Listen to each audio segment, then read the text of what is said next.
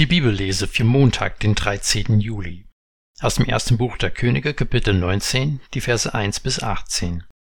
Ahab erzählte Isabel alles, was Elia getan, auch dass er alle Propheten mit dem Schwert getötet habe.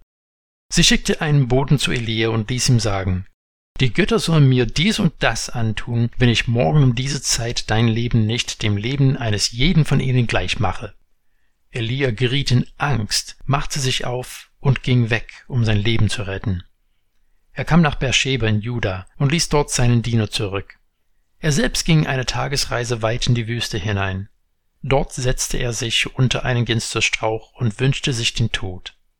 Er sagte, nun ist genug, Herr, nimm mein Leben, denn ich bin nicht besser als meine Väter. Dann legte er sich unter den Ginsterstrauch und schlief ein. Doch ein Engel rührte ihn an und sprach, Steh auf und iss. Als er um sich blickte, sah er neben seinem Kopf Brot, das in glühender Asche gebacken war, und einen Krug mit Wasser. Er aß und trank und legte sich wieder hin. Doch der Engel des Herrn kam zum zweiten Mal, rührte ihn an und sprach, Steh auf und iss, sonst ist der Weg zu weit für dich. Da stand er auf, aß und trank und wanderte durch dieses Speise gestärkt, vierzig Tage und vierzig Nächte bis zum Gottesberg Horeb. Dort ging er in eine Hülle, um darin zu übernachten. Doch das Wort des Herrn erging an ihn. Was willst du hier, Elia? Er sagte, mit leidenschaftlichem Eifer bin ich für den Herrn, den Gott der Herrscher, eingetreten, weil die Israeliten deinen Bund verlassen, deine Altäre zerstört und deine Propheten mit dem Schwert getötet haben. Ich allein bin übrig geblieben, und nun trachten sie auch mir nach dem Leben. Der Herr antwortete, Komm heraus und stell dich auf den Berg vor den Herrn. Da zog der Herr vorüber. Ein starker, heftiger Sturm, der die Berge zerriss und die Felsen zerbrach, ging dem Herrn voraus. Doch der Herr war nicht im Sturm. Nach dem Sturm kam ein Erdbeben. Doch der Herr war nicht im Erdbeben. Nach dem Beben kam ein Feuer doch der Herr war nicht im Feuer. Nach dem Feuer kam ein sanftes, leises Säuseln. Als Elia es hörte, hüllte er sein Gesicht in den Mantel, trat hinaus und stellte sich an den Eingang der Höhle. Da vernahm er eine Stimme, die ihm zurief. Was willst du hier, Elia?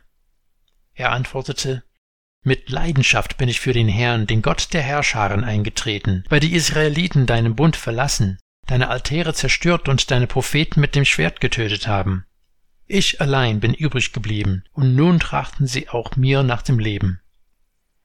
Der Herr antwortete ihm, Geh deinen Weg durch die Wüste zurück und begib dich nach Damaskus. Bist du dort angekommen, salbe Haseel zum König über Aram, Jehu, den Sohn Nimschis, sollst du zum König von Israel salben, und Elisha, den Sohn Schaphats aus Abel Mehola, salbe zum Propheten an deiner Stelle. So wird es geschehen. Wer dem Schwert Haseels entrinnt, den wird Jehu töten. Und wer dem Schwert Jehus entrinnt, den wird Elisha töten. Ich werde in Israel siebentausend übrig lassen, alle, deren Knie sich vor dem Baal nicht gebeugt und deren Mund ihn nicht geküsst hat. Wie kann das sein? Wenn du 1. Könige 18 gelesen hast, dann weißt du, dass Elia gerade einen gigantischen Sieg errungen hat. Die Propheten des Baals tanzen und schreien und bekommen keine Antwort. Elia betet und Feuer vom Himmel verzehrt nicht nur das Opfer, sondern der gesamte tropfnasse Altar dazu. Wie kann es sein, dass Ahab nicht auf den Boden fällt und Yahweh anbetet? Wie kann es sein, dass Isebe so unverfroren ist, dass sie Elia droht? Und wie kann es sein, dass der Prophet des Allmächtigen in Angst gerät und davonrennt? Man könnte viele Predigten über dieses Kapitel halten. Ahab und Isabel zeigen, dass wir nicht nur die Fakten erkennen müssen.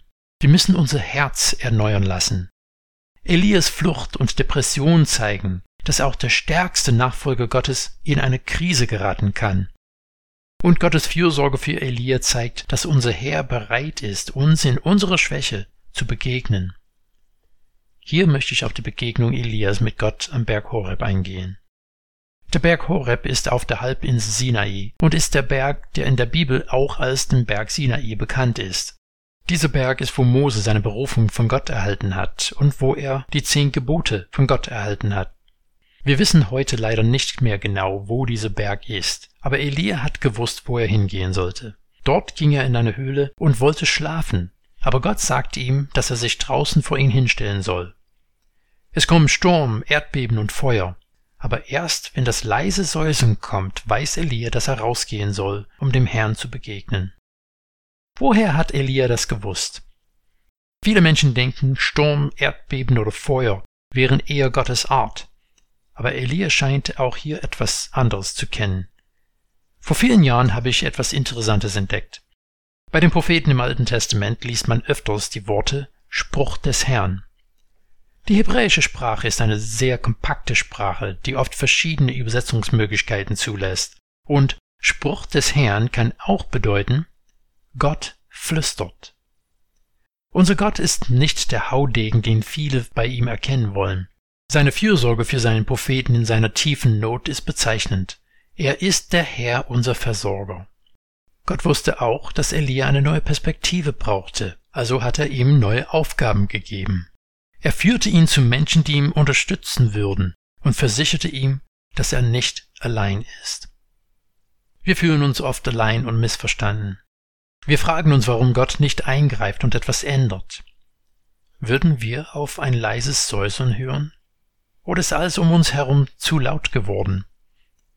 Sind wir bereit, neue Aufgaben anzunehmen, um eine neue Perspektive darauf zu bekommen, was Gott tut?